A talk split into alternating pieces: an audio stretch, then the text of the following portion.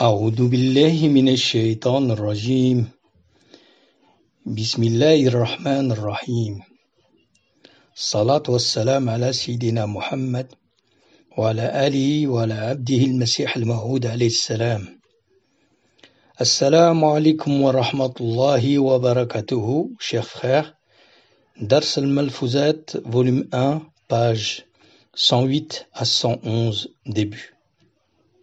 Le Messie promet salam a continué le sujet du dars précédent concernant euh, la nafs al-mutma'inna, l'âme apaisée. Il continue ce sujet brièvement et il introduit le but et la finalité de l'existence humaine. Je cite, le Messie promet salam nous dit une caractéristique de l'âme apaisée est que son état est indépendant de tout stimuli extérieur et qu'elle ne peut tout simplement pas survivre sans Dieu. C'est le but même de l'existence humaine. Et il ne devrait en être il ne devrait en être ainsi en vérité, conformément à la loi de Dieu. Une personne oisive se tourne vers des activités telles que la chasse, les échecs, les cartes, les divertissements de toutes sortes, etc. Cependant, lorsque l'âme arrive à ce niveau d'apaisement, lorsque l'âme est apaisée, eh bien elle se sépare de ses préoccupations illégitimes. Elle s'écarte des plaisirs temporaires et des activités qui amène souvent au chagrin et aux douleurs de toutes sortes. Pourquoi alors se languirait-elle du monde qu'elle a laissé derrière elle? Et si on comprend ce que le Messie nous dit ici, c'est que lorsque nous atteignons ce stade de la nafs al l'âme apaisée, eh bien, le passage à l'autre monde au moment de la mort est plus que facile pour une telle âme, car elle ne laisse rien sur lequel euh, elle puisse reposer des euh, motifs de remords ou de regret, puisqu'elle n'est pas attachée à ces choses. Donc regardez bien et intéressez-vous bien à ce que le Messie nous dit ici. Toutes nos préoccupations mondaines, toutes nos activités mondaines, si elles ne sont pas orientées vers Dieu. Et in fine, si nous n'arrivons pas à atteindre le niveau de la al-mutma'inna, eh bien, lorsque nous quitterons ce monde, nous le quitterons avec le regret de laisser le monde et ses attaches fortes que nous avons avec ce monde nous causer du tort au moment du passage à l'autre monde. Donc si on comprend ça, on comprend qu'effectivement, il est plus que jamais vital de s'accrocher à la spiritualité et à notre relation avec Allah subhanahu wa ta'ala dans tout ce que nous entreprendrons et nos actes de servitude. Et évidemment nos actes d'adoration doivent être fortifiés de manière à ce que cette sensation de d'apaisement, de tranquillité que l'on trouve avec Dieu, eh bien, elle soit suffisante à nous faire oublier toutes nos attaches mondaines et in fine arriver à la véritable oboudiyat qui fait, donc oboudiyat c'est l'adoration, la servitude, qui nous amène à ne pas souffrir lors du passage à l'autre monde. Le Messie salam continue et il dit, pour cette raison, Dieu seul devient le centre de l'amour. Un autre point qui ne doit pas être ignoré est qu'il existe deux sortes d'amour. Premièrement, l'amour inconditionnel et deuxièmement l'amour qui est alimenté par des motifs ou on pourrait dire l'amour que l'on possède en raison de certains facteurs temporaires et lorsqu'ils cessent d'exister, ces euh, facteurs temporaires ou ces choses mondaines, cet amour se refroidit et devient la cause de la douleur et du chagrin. C'est exactement ce qu'on avait expliqué tout à l'heure c'est que ce deuxième amour, qui est l'amour que nous avons envers les motifs et les objectifs que nous portons lorsque nous nous attachons aux choses de ce monde. Et le premier, c'est l'amour inconditionnel, qui est l'amour de Dieu en vérité, comme va nous l'expliquer le Messie Donc cet amour se refroidit et devient la cause de la douleur et du chagrin. C'est l'amour inconditionnel, nous dit le Messie qui est la source du vrai plaisir. Car l'homme a été naturellement créé pour Dieu. Car l'homme a été naturellement créé pour Dieu, nous dit le Messie C'est-à-dire que finalement, la création de l'homme et la finalité de l'homme, c'est la servitude, c'est Dieu lui-même.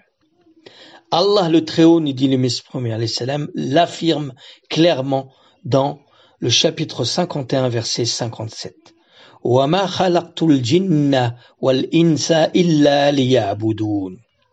Et je ne créé les djinns et les hommes que pour qu'ils m'adorent. Par conséquent, Dieu le Tout-Puissant a investi la nature inhérente de l'homme de cette inclination qui tend vers lui, de cette inclination vers Dieu et par ces moyens totalement cachés, il a créé de telle sorte que l'homme se tourne naturellement vers Dieu. Donc, lorsqu'une personne évite les artifices et les formes temporaires d'amour, qui se terminent dans la douleur, ils deviennent entièrement dévoués à Dieu. Et naturellement, toute distance entre eux et Dieu est supprimé. Et ils se précipitent, ils se hâtent vers Dieu. C'est ce point précis auquel il est fait allusion dans le verset ya mutma'inna, ô âme apaisée, chapitre 89, verset 28. Regardez, on revient encore là-dessus un moment. Le Messie premier l'Islam nous a dit ici que dans la nature intrinsèque de l'homme, la nature profonde de l'homme, il y a cette inclination vers Dieu. Il y a ces moyens cachés, nous dit-il, de l'homme, mais qui sont en corrélation avec le fait de se tourner vers Dieu. Et donc, si l'homme fait ce voyage, nous dit le Messie et qu'il oublie toutes les superficialités du monde et les causes d'amour temporaire. Comprenez bien ça. Les causes d'amour temporaire. Nous pouvons avoir de l'amour envers les gens, mais, et envers les choses, mais nous ne devons pas avoir un tel amour intense qui fait que dès qu'ils disparaissent, nous avons ce chagrin et cette douleur parce que nous n'avons pas su fortifier notre relation et notre amour envers Allah subhanahu wa ta'ala. Donc le Messie continue ce sujet et il dit ce qu'implique l'appel de Dieu dans ce contexte, c'est que tous les obstacles ont été supprimés et qu'il ne reste plus aucune distance entre Dieu et son serviteur. C'est le rang le plus élevé d'une personne vertueuse, lorsqu'elle trouve enfin le repos et le réconfort. Le Messie nous dit ici que l'appel de Dieu dans ce contexte fait que tous les obstacles au niveau, au rang de la nefs al-mutma'inna, l'âme apaisée, fait que ça réduit la distance entre nous et Dieu et que cette position est la plus élevée qui soit pour une personne vertueuse et c'est là-dedans véritablement, comme dit le verset, euh, et c'est dans les cœurs c'est dans le plaisir et le souvenir d'Allah que se trouve la tranquillité du cœur. Et en vérité, ici, c'est toute l'explication de ce verset qui est expliqué là. Le Messie continue et il dit Dans un autre cas, le Saint Coran a décrit ce repos, cette tranquillité, comme un succès, al-falah, et comme la détermination, al-istiqamat. Donc deux choses que le Messie nous dit. Le Coran décrit cette phase de réconfort comme le succès, le falah, qad aflah al par exemple, et » c'est-à-dire la détermination. Dans le verset, al-mustaqim. Guide-nous vers le droit chemin. L'utilisation du mot mustaqim est une indication subtile de cette même détermination, de ce réconfort et de ce succès. Donc lorsqu'on demande à Allah subhanahu wa ta'ala, le Messie nous dit nous recherchons en vérité le succès al-falah, la détermination, l'istiqamat et finalement le niveau de du réconfort al-nafs al-mutma'in. Le Messie introduit le sujet du miracle en relation avec tout cela. Et il dit, il est vrai que Dieu Tout-Puissant ne fait rien de contraire à la nature. Le fait est que Dieu est le créateur des moyens aussi. Donc c'est lui qui crée les moyens. Que nous soyons informés, nous dit le Messie de ces moyens ou non, ça ne change rien. Ces moyens sont toujours présents, qu'on les connaisse ou pas. Les miracles de la division de la lune, al-Qamar, et au feu soit froid et un moyen de sécurité qui a été envoyé au prophète Ibrahim salam, Ya bardan wa salaman ala Ibrahim. Chapitre 21, verset 70. Ô feu, sois froid et plein de sécurité. Ces deux miracles n'ont pas eu lieu sans les moyens appropriés, nous dit le Messie Et en fait, elles sont aussi le résultat de certains moyens inconnus et cachés et sont soutenus par une science objective et impartiale. Ceux qui sont myopes et sont victimes des sombres lacunes de la philosophie, le Messie nous dit, ne peuvent pas comprendre ce fait. Ils pensent que puisqu'ils ne peuvent pas comprendre, une parenthèse ici, puisqu'ils ne peuvent pas expliquer ces miracles, alors forcément, ils n'existent pas. Et donc, ils sont myopes, nous dit le Messie Et le Messie continue il dit, je suis étonné que lorsqu'il est établi que l'absence de preuve n'est pas une preuve d'absence, subhanallah, le Messie nous dit, lorsqu'il est établi que l'absence de preuve n'est pas une preuve d'absence, pourquoi alors des philosophes, pardon, stupides nient si hardiment les miracles sur la base de leur connaissance déficiente des moyens qui provoquent ces miracles? Vous voyez, les, le Messie on s'arrête un moment, nous explique ici que les gens à la philosophie restreinte et étroite ne comprennent pas en fait les miracles et pensent que puisqu'ils n'ont pas de preuves, ça n'existe pas. Je crois que si Allah nous dit le Messie le Tout-Puissant le veut, il peut révéler ses moyens cachés à ses serviteurs. Mais ce n'est pas une obligation en soi. Donc si Allah décide de révéler une part des lois de sa nature à ses serviteurs, il le fait, sinon ce n'est pas une obligation en soi, nous dit le Messie Lorsqu'une personne construit une maison pour elle-même, qui se construit pour lui-même une maison, laquelle prend en considération évidemment cette personne, elle prend en considération la fourniture de toutes les autres commodités nécessaires à cette maison. La première chose que cette personne doit assurer, c'est la construction d'une porte pour entrer et sortir de la maison.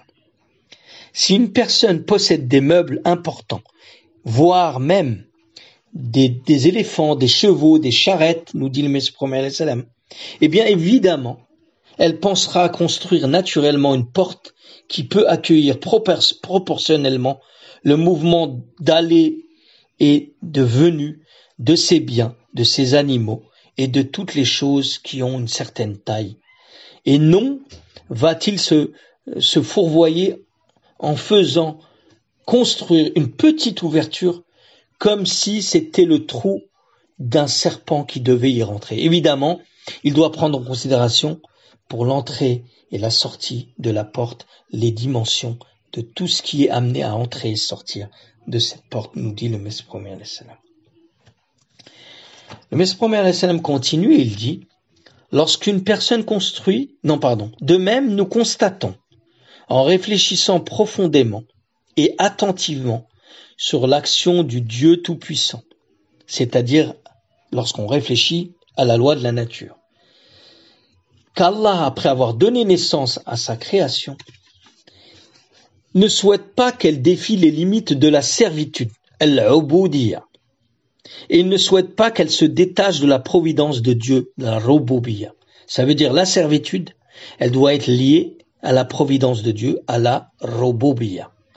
C'est-à-dire, elle n'est pas détachée. La servitude, elle est inhérente en l'homme, elle est inhérente en la création que Dieu a fait. Le salam continue et il dit, car la providence divine n'a jamais cherché à se séparer du phénomène connu de, sous le nom, pardon, de la servitude.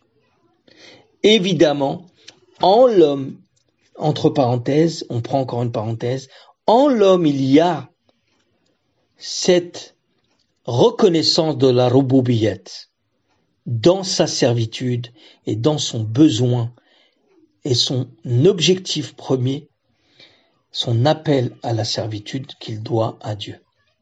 La véritable philosophie, le Messie nous dit, est que ceux qui considèrent la servitude comme un agent qui possède un pouvoir indépendant, c'est-à-dire notre servitude ou la servitude des choses ont un pouvoir indépendant en soi, eh bien le Messie il dit, ils se trompent ces gens.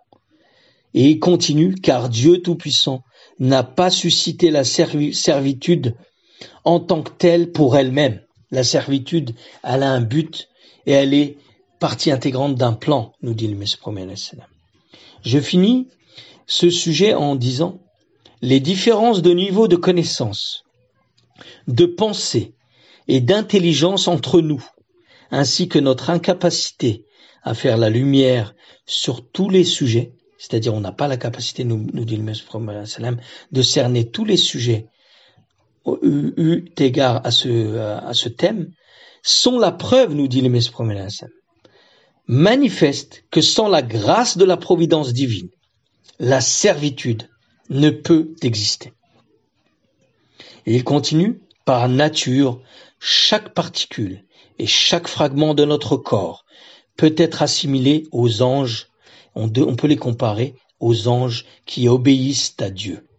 Si tel n'était pas le cas, le fondement même de la médecine et, de la, à plus forte raison, de la prière, s'avérerait dénué de sens et en vérité inefficace.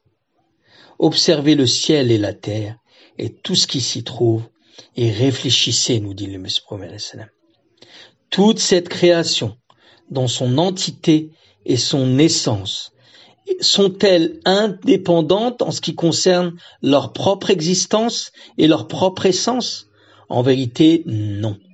L'ensemble de la création, des corps célestes aux choses de ce monde, tous possèdent par nature une conception, une partie de la servitude qu'ils doivent envers Dieu. Chaque création a cette servitude qu'ils doivent tourner vers Dieu.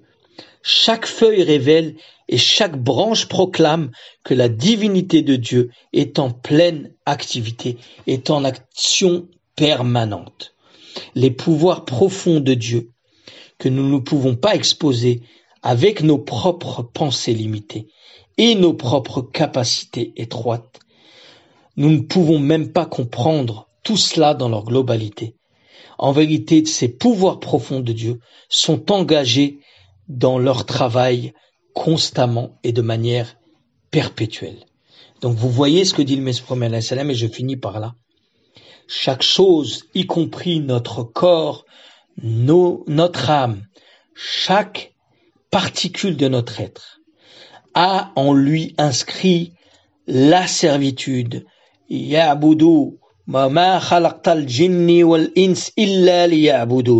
c'est ça la servitude. Nous avons été créés avec cette servitude. Nous avons été créés in fine pour retourner clairement de notre propre plein gré à cette véritable servitude qui nous amène à la véritable tranquillité de cœur, à la vérité, au véritable réconfort, à la véritable âme apaisée, Les frères, qu'Allah fasse, Inch'Allah, qu'on soit capable de comprendre ces dires du Messie premier qui sont primordiales et vitales pour notre vie spirituelle, qu'Allah fasse, Inch'Allah, qu'on les comprenne, qu'on arrive à les assimiler et qu'Allah fasse qu'il nous aide à les mettre en pratique de la manière la plus belle et la plus parfaite. Amin, thumma amin. Wa akhiran da'wana anil hamdulillah rabbil alamin. Assalamu alaikum wa rahmatullahi wa.